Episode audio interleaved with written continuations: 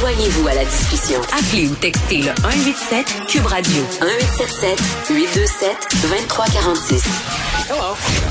Bon, j'ai l'impression qu'on en aura quelques-unes des entrevues comme celle-ci d'ici aux vacances des fêtes parce que on va avoir beaucoup de questionnements, notamment sur la montée des cas et sur les mesures peut-être qui sont changeantes dans les établissements scolaires et ailleurs, les rassemblements aussi.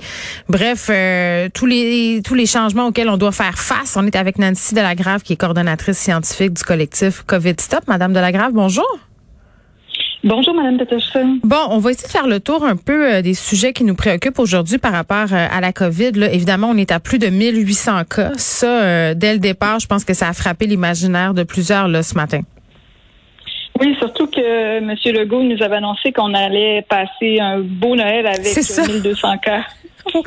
oui, bon, M. Legault, il pourrait apprendre sa leçon. Hein. Avant Noël, là, il faut vraiment être prudent dans ce qu'on parce que ça se revient souvent contre lui. Euh, mais bon, euh, je, le disais en début d'émission, puis peut-être je le respécifie pour les gens qui se joignent à nous. Là, euh, ces cas-là, ça concerne majoritairement des personnes qui ne sont pas vaccinées, des enfants aussi de 5 à 11 ans. ça m'amène à vous parler des masques parce qu'ils sont de retour dans les écoles primaires dans la région de Québec. Et là, Madame Delagrave, je vais être honnête, là, euh, personne n'a tant compris, à mon sens, pourquoi on les avait enlevés au départ, les masques, euh, dans certaines régions, dans, les écoles, surtout au secondaire, même que des élèves qui continuaient à les porter. La vaccination, mm c'était même pas commencé.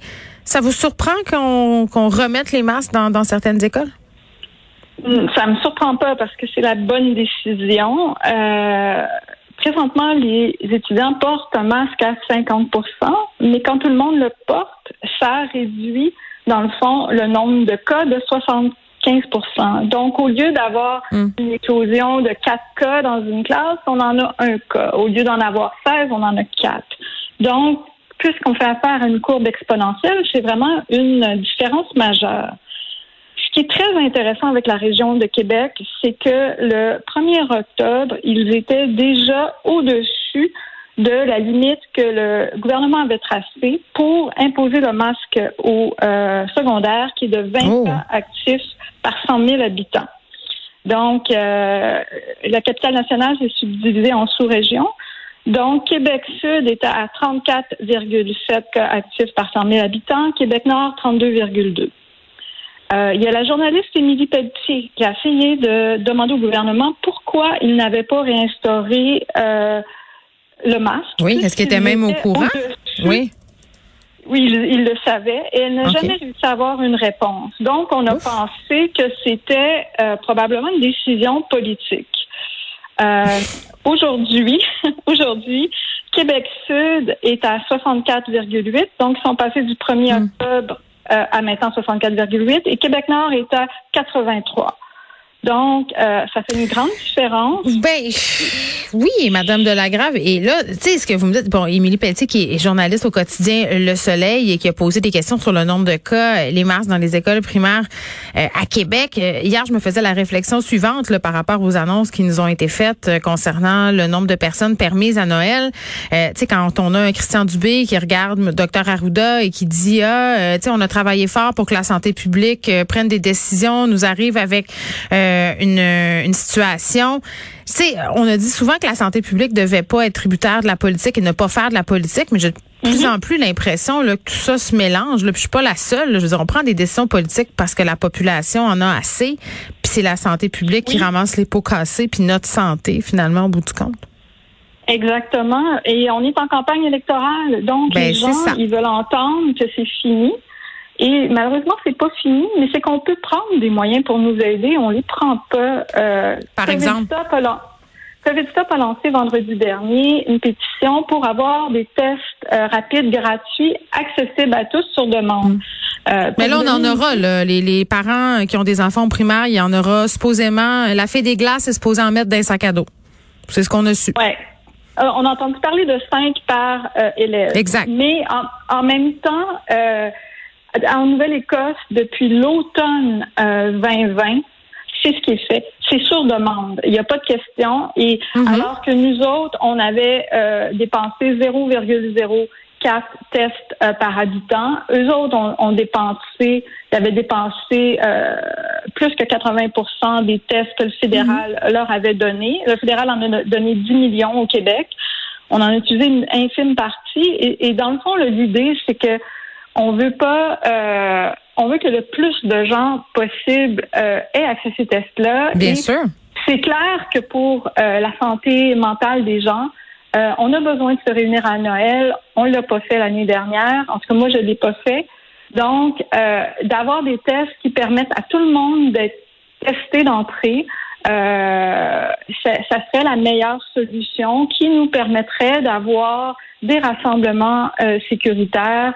Il faut pas oublier que Omicron, euh, dans le fond, frappe à la porte et c'est le virus le plus transmissible dans le fond de l'histoire de l'humanité, le respiratoire. C'est comparable à la rougeole.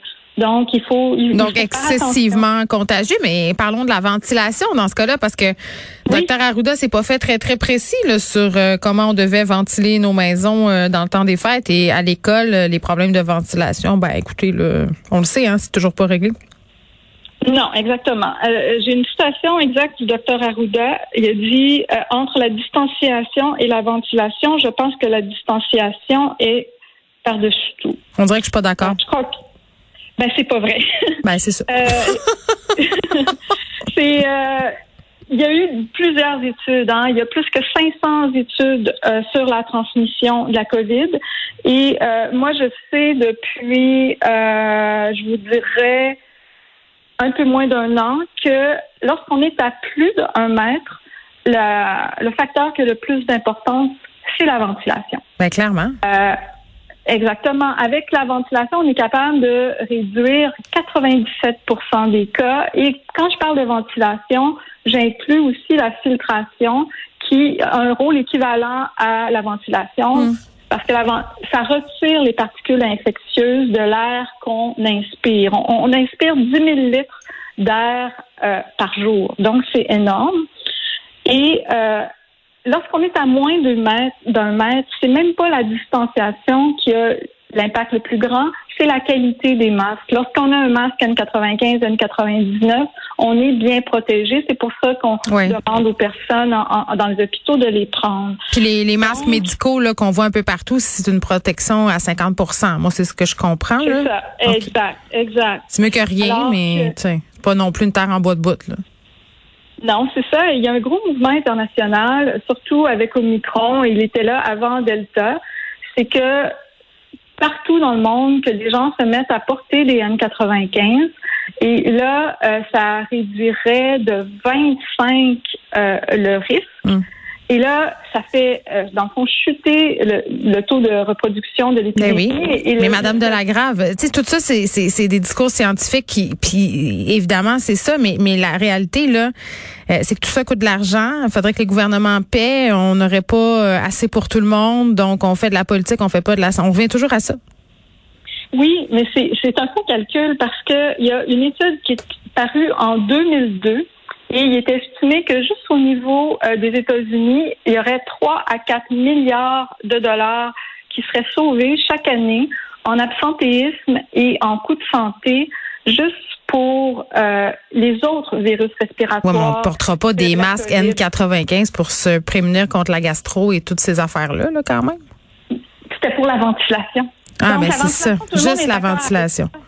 Juste la ventilation, filtration au niveau euh, des États-Unis, c'était une économie de 3 à 4 milliards de dollars. Donc, on hmm. pense surtout à la grippe, au rhume, euh, à la rougeole, euh, plein d'autres virus respiratoires comme le, le RSV qu'on entend parler beaucoup pour les enfants. C'est vrai. Donc, c'est ça. Oui, ben puis c'est quand même fou. On s'est dit on va construire euh, à moindre coût et là maintenant on est dans le acheter maintenant, payer plus tard et là c'est le temps de payer. C'est dommage. Euh, plusieurs le paient euh, au prix de leur santé.